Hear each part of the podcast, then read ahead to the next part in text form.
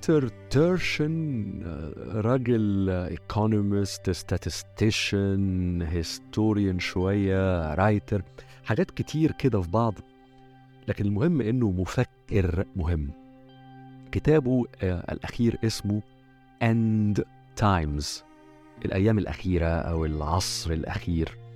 وال subtitle بتاع الكتاب هو elites counter elites and the path of political disintegration. كلمة elites هي المفتاح هنا.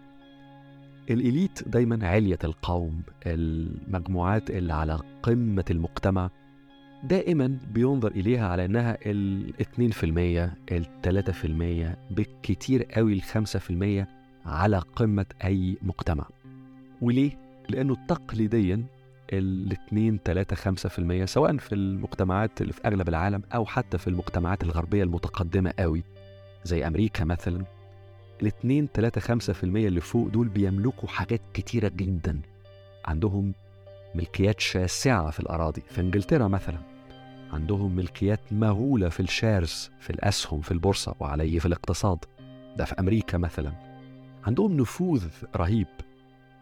لكن بيتر تيرتشن بيوسع ال definition التعريف بتاع ال elites بتاع علية القوم ال segment اللي على قمة المجتمع من ال 2 3 5% اللي فوق إلى ال 20 25% اللي تحتيهم.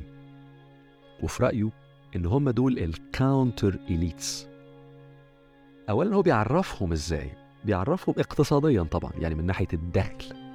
لكن هو بيقول إن هم مهمين قوي لسبب بسيط لأن ملكيتهم أظهر كثيرا من ملكية ال 2 3 5% اللي فوق. ال 2 3 5% اللي فوق يملكوا حاجات مهولة لكن غالبا الحاجات المهولة دي مش ظاهرة قوي. يعني ال shares الأسهم الملكيات الشاسعة من الأراضي أو حتى ال urban spaces اللي في وسط المدن يعني. نادرا ما تلاقي حد عارف مين يملك يعني ال 20 عمارة دول ولا مين يملك 30% من هذه الشركة ولا مش ده الظاهر قوي لكن ال elite اللي تحتيهم اللي هم 20 25% دول يملكوا شقق مثلا في, في, في مت- مكان.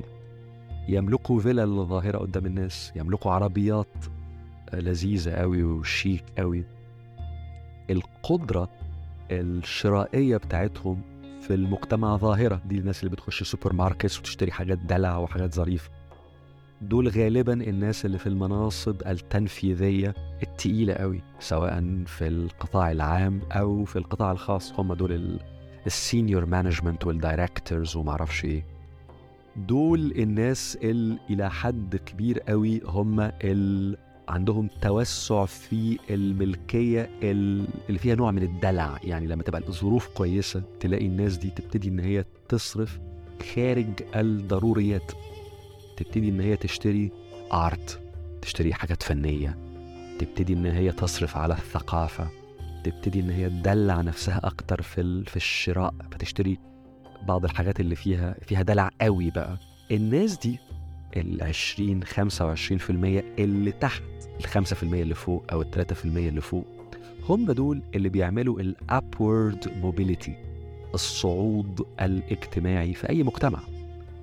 في الحالات ال- الحلوة لما يكون الوضع الاقتصادي كويس ويكون في قدر من البحبوحة زي ما بيقولوا زمان أو كانوا بيقولوا زمان بيبقى في إحساس بالتقدم الاجتماعي الناس العائلات الأسر تشعر بأن في حالة من التحسن من التقدم الاقتصادي وعليه الترقي الاجتماعي. لكن لما تكون الأحوال الاقتصادية سيئة كل ده لا يحدث. القوه الشرائية تنزل قوي. فتلاقي الحيز الأكبر من الصرف بتاع الناس بتاع العائلات بقى على الضروريات فقط. الإنفاق ال- اللي هو بقى كان على سفر وعلى ثقافه وعلى هوايات. كل ده يقل قوي أو يختفي. يبقى في إحساس بالقلق لأنه دايما في فكرة بأنه دي موجودة في الغرب بالذات وحتى بدأت تبقى موجودة في مجتمعات زي عندنا في الشرق الأوسط إنه في يعني في العقود اللي فاتت إنه the next generation will have it better than our generation. ال- الأولاد والأحفاد هيبقى حالتهم الاقتصادية أفضل من حالتنا إحنا ومن حاله وإن إحنا حالتنا أفضل من حالة آبائنا. الفكرة دي كانت حاكمة في الوجدان الأمريكي مثلا على الأقل ال 100 150 سنة وكانت دائما في قلب فكرة النجاح الأمريكي وإلى حد كبير قوي في أوروبا كلها وفي مجتمعات كتير في آسيا. الفكرة دي بدأت تختفي من أغلب المجتمعات الغربية أوروبا وأمريكا ومجتمعات كتير في آسيا وفي أفريقيا إنه لا الحالة بتسوء وعليه إن حالة الأبناء ممكن قوي لما يبقى عندهم 30 سنة و40 سنة و50 سنة تبقى أسوأ اقتصاديا واجتماعيا من حالتنا إحنا. وده اللي بيزود القلق. ده اللي بيعمق فكرة أن المستقبل يحمل تحديات. الفكرة دي صعبة قوي على الوجدان المجتمعي قوي إنه اللي جاي أوحش من اللي فات اقتصاديا تقيلة يعني. في هذه الظروف الاهتمام بالشأن العام بيقل. فكرة ال social care إنه هناك هناك اهتمام بما هو حولنا بما هو خارج نطاق اهتمامي الشخصي وال interests مصالحي الشخصية ومصالح عائلتي. المباشرة اهتمامي بما هو خارج ذلك يقل طبيعي لأن الواحد بيبقى مهتم جدا بال بال problems والمشاكل والضرورات و و اللي دلوقتي. كل ده بيعمل حاجتين.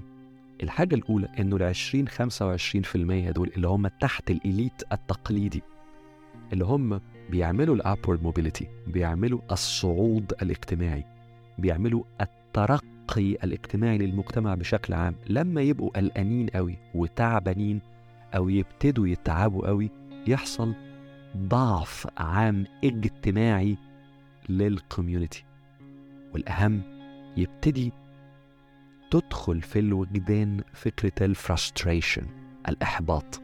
ودي هي الفكرة الرئيسية اللي بيركز عليها قوي في هذا الكتاب وهي اللي بتخلق بداية ال tension ما بين ال elite التقليدي الحاكم اللي هو الاثنين ثلاثة خمسة في المية اللي فوق اللي هم عندهم الملكيات المهولة في الاقتصاد اللي عندهم التمويل الأكبر للأحزاب السياسية اللي عندهم الملكية الأكبر أو النفوذ الأكبر على الإعلام على ال TV stations على المجلات. في مقابل ال counter elite اللي هم ال 20 25% اللي هم المفروض في الظروف الكويسة حاسين إن عندهم بوتنشال عندهم قدرة إن هم يطلعوا من كونهم طبقة وسطى إلى أعلى طبقة وسطى أو أعلى الطبقة الوسطى. يبقى عندهم الشعور إن هم قادرون إن هم يوصلوا إلى إن يبقوا هم كمان يخشوا الإليت. بينما لما الظروف الاقتصادية تسوء يبقى في غضب يبقى في إحباط إنه لن يستطيع من كان في ال proper middle class في وسط أو قلب الطبقة الوسطى إن هو أو هي يطلع إلى ال upper middle class إلى أعلى الطبقة الوسطى وإنه اللي كان في أعلى الطبقة الوسطى يطلع لل elite. ده كل ده بيروح. فيتولد هذا الإحباط. تارشن هنا بيركز كمان على نقطة أنا في رأيي نقطة حلوة قوي وهي إنه هذا الإحباط له manifestations يعني مش مجرد مشاعر كده وخلاص. لما بيدخل في الوجدان العام بيؤثر اولا على فكرة ال care مرة أخرى فكرة الاهتمام بالمحيط العام. ثم بيؤثر أحيانا مش دايما لكن بيؤثر أحيانا على فكرة ال belonging على فكرة إن أنا لأني مش مهتم قوي بما يحدث حواليا شوية بشوية يبقى فكرة الانتماء لهذا المجتمع تقل حبتين. بعد كده يبقى في تأثير على الذوق العام ودي مهمة إلى حد ما لأنه إذا كان هناك اهتمام بالثقافة. وفي فلوس بتتصرف ناس بتشتري ارت وناس بتدلع نفسها بسفر وناس تبتدي إن هي تحاول تدخل أولادها مدارس كويسة. وزي زمان كان يقول لك بيعلموا البنت بيانو وما أعرفش إيه. كل الحاجات دي في الظروف الاقتصادية التعبانة تبتدي إن هي تروح طبعا تقل شوية وبعدين تروح خالص. فمع الوقت يبقى في نوع من الانهيار في الذوق العام أو على الأقل الرقي الفكري والثقافي يبتدي يقل. النقطة اللي بيصل إليها بعد كده تيرتشن إن هناك تأثير في السياسة تأثير مباشر كمان في السياسة. صديقنا تيرتشن هنا بيوصل لل... لل extreme حبتين يعني في ناس كتير قوي اتكلمت في ال 10 15 سنة اللي فاتت على صعود أقصى اليمين وده ظاهر قوي طبعا في أوروبا وفي أمريكا وفي الهند كمان وفي حتى دول أخرى في في آسيا وأيضا أقصى اليسار ودي شفناها في بعض الأماكن في أوروبا زي إيطاليا. والفكرة كانت في العشرة 15 سنة اللي فاتت إنه المشاكل الاقتصادية بالذات عند البور عند الفقراء وأسفل الطبقة الوسطى بتخلي الناس تذهب في ال voting patterns بتاعتها في أفضلياتها في الانتخابات إلى أقصى اليمين. عشان يلوم المهاجرين بقى يلوم أيا كان أو تصل إلى أقصى اليسار عشان يرفض تماما فكرة الرأسمالية وفكرة اقتصاد السوق ويقول لا لا لا مش عايزين أي حاجة من دي خالص ويذهب إلى النقيض. ده كلام قديم هو تيرشن بيلمسه بس مش ده مش ده الجوهر اللي بيحاول يوصل له لأنه كلام قديم. الفكرة اللي هو بيحاول يوصلها لنا هنا إنه الإحباط عند الكاونتر إليت عند ال 20 25% اللي تحت ال 3 5% اللي فوق لما هذا الإحباط يبتدي يزيد ويدخل في الوجدان يبتدي يصل إلى فكرة نوع من الثورات. مش بالضرورة ثورات سياسية لكن ممكن تبقى ثورات اجتماعية تعبر عن نفسها سياسيا. وبيدينا مثالين قدام قوي لكنهم حلوين وبيركز عليهم ويتوسع فيهم. المثال الأول قديم قوي بس هو بيحطه بذكاء وهو الدولة الرومانية. فبيورينا إزاي الدولة الرومانية وهي بتصعد وبتتوسع وعندها فلوس بشكل غير عادي وموارد اقتصادية رهيبة. ال middle class بتاع الطبقة الوسطى بتاعتها كان عندها كل هذا ال potentiality إحساس إن هي قادرة إن هي كمان تغتني وإن اللي في الوسط هيبقى في أعلى الوسط واللي في أعلى الوسط هيبقى في ال elite. لكن لأسباب كتير يطول الحديث فيها. لما بدت الدولة الرومانية تفقد هذا الثراء وتفقد هذا الناس اللي في الوسط وفي أعلى الوسط يفقدوا ال potentiality حصل حاجة غريبة قوي بدت الوسط وأعلى الوسط بالذات يعني أعلى الوسط أكتر كمان من الوسط ال upper middle class بدوا إن هم نفسهم يشوفوا إنه ال deal في المجتمع بقت unfavorable بالنسبة لهم. يعني ما هو السائد الاقتصاد السياسي السائد وقتها لا ده مش في صالحنا لأنه لن يؤدي بينا إلى طموحنا لن يؤدي بينا إلى الترقي الاجتماعي اللي إحنا عايزينه. فيبتدي شوية شوية شوية شوية يبتدي يبقى في انسحاب اللي هو I don't care مش مهتم قوي باللي بيحصل حواليا إلى رفض إلى غضب إلى محاولة للتغيير. وبيدينا هنا تيرشن ال example المثال التفصيلي ل تايبيريوس وهو أصبح فيما بعد إمبراطور روماني مهم أوي. تايبيريوس قلب الدولة الرومانية تماما وعمل ثورة اجتماعية من داخل النظام السياسي الروماني. لكن وجهة نظر تيرشن هنا إنها لم تكن ثورة بالمفهوم التقليدي مش إنه عامة الناس والفقراء خرجوا للشوارع وعملوا مظاهرات وما أعرفش إيه. لا وجهة نظره إن هنا ال upper middle class أعلى الطبقة الوسطى هو الذي بعد فترات من 20 30 سنة من التغيرات الاجتماعية دي هو الذي أسقط ال elite القمة وصعد إلى إلى فوق وغير تماما الاقتصاد السياسي للدولة الرومانية المثال الثاني اللي بيديهولنا تيرتشن بعديها بكتير قوي من تقريبا 150 سنة أو أقل اللي هي الثورة البلشفية أو صعود السوفيات سقوط القيصرية الروسية في بدايات القرن العشرين وصعود الثورة البلشفية اللي وصلتنا فيما بعد للاتحاد السوفيتي دي طبعا كانت ثورة من تحت قوي ثورة طبقة عاملة وثورة فلاحين.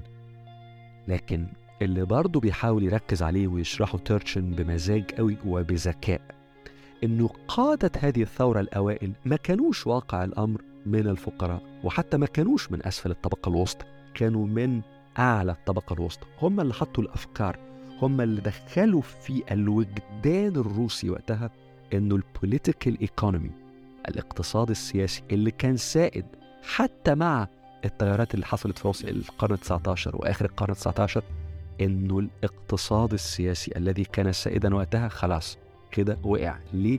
لأنه لا يؤدي إلى ترقي اجتماعي. لكن واقع الأمر البداية كانت إنه لا يؤدي إلى ترقي اجتماعي للطبقة الوسطى قبل ما يكون للفقراء.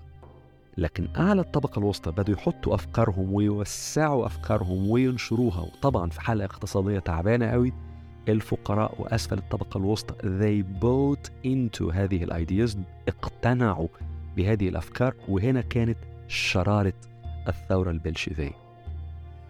فتيرتشن بيتوسع قوي في شرح الفكرتين دول. ومرة تانية اللي بيحاول يوصل له هو إنه الثورات ممكن تكون عنيفة جدا زي الثورة البلشفية وممكن تكون gradual قوي زي التغيرات المهولة اللي حصلت داخل الدولة الرومانية لكن في الحالتين اللي هو بيحاول يوصل له إلى أنه تغير مصالح أعلى الطبقة الوسطى أو قلب الطبقة الوسطى وأعلاها هو العامل الأهم اللي ممكن يؤدي إلى تغير حاسم في الاقتصاد السياسي لأي مجتمع. ليه كل الكلام اللي بيقوله تيرشن ده إلى حد ما مهم هذه الأيام وبالذات في الكتاب بتاعه هو يعني؟ لأنه هو مش مجرد مناظر وخلاص. يعني مش واحد بينظر في التاريخ وخلاص لا. الراجل معتمد بشكل مهول على big data يعني النهارده في حجم مهول من المعلومات بيخرج من استعمالنا لل social media. مهول يعني.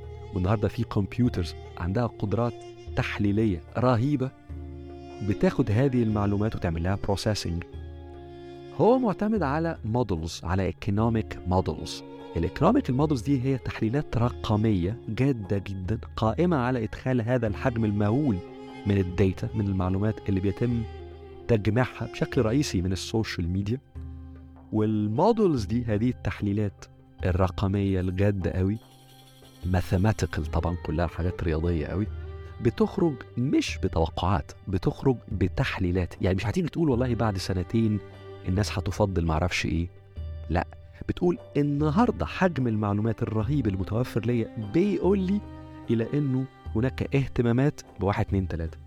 بيقول لي إن هناك تفضيلات لواحد اتنين تلاتة. بيقول لي إن هناك دعم للسياسات ال 1 2 3 أو هناك رفض للسياسات 4 5 6 فاللي بتعمله هذه ال models هذه التحليلات الرقمية الكبيرة قوي إنها بتدينا تدينا زي ال summary زي ملخصات لأحجام مهولة من المعلومات. متوفرة النهارده لكن صعب قوي تعمل لها processing لكل واحد فينا قاعد كده لوحده. ال computers الجديدة المهولة جدا بتطلع هذه الخلاصات من التحليلات. تارتن متخصص في القصة دي ولذلك التحليلات بتاعته مش بس قائمة على النظر في التاريخ محاولة فهم ما قد جرى سواء من ألف سنة أو من 120 سنة. بالإضافة إلى هذا عنده تحليلات لما يجري الآن قائمة على معلومات مهولة. كولوسال ليفل من المعلومات اللي خارجة من استعمالنا إحنا لل social media. ال models بتاعته دي التحليلات الرقمية بتقول له إيه بقى؟ بتقول له إن إحنا تعدينا مرحلة الغضب. لأنه مرحلة الغضب بالذات عنده ال middle class أو ال upper middle class معناها زي ما يكون واحد بيعمل boxing كده في الضلمة. يعني energy طالعة طاقة طالعة لكنها غير موجهة. شوية يمين شوية شمال شوية فوق شوية تحت. ولذلك كان أحيانا تلاقي في بعض الدول في أوروبا مرة تلاقي أقصى اليمين يكسب وبعديها في نفس المكان تلاقي أقصى اليسار يكسب. معناها إنه في غضب ولكنه طاقة غير موجهة. طاقة رافضة وخلاص لكن مش عارفة تروح فين. أستاذ تيرتشن بيقول لنا إنه ما يراه من economic socio economic models تحليلات اجتماعية اقتصادية تخليه يصل إلى قناعة إنه ال middle classes الغربية قلب الطبقات الوسطى الغربية وأعلاها تريد تغييرات محددة في الاقتصاد السياسي الموجود هناك. يعني الطاقة طاقة الرفض أصبحت إلى حد كبير موجهة بدأت تروح ناحية اتجاهات معينة في السياسة ناحية تفضيلات معينة في السياسة لذلك هو سمى الكتاب بتاعه أو السبتايتل The Path to الطريق إلى Political Disintegration إنه هيبتدي الأطر العامه التي كانت سائدة في الاقتصاد السياسي في أماكن مختلفة من الغرب هتبتدي إن يحصل لها انتجريشن تتهز تقع تختلف. ملخص القصة إنه أوروبا النهارده وأمريكا طبعا الغرب بشكل رئيسي لكن أيضا أماكن متقدمة شوية في آسيا. ممكن جدا في الثلاث خمس سبع سنين القادمين يكون فيهم تغيرات كبيرة من خلال صناديق انتخابية ومن خلال حركات اجتماعية تبقى موجهة أكتر مما رأينا في العشر سنين اللي فاتت. ودي غالبا معناها تغيرات اجتماعية وسياسية مهمة قوي في الغرب في الإيميديت فيوتشر في المستقبل القريب قوي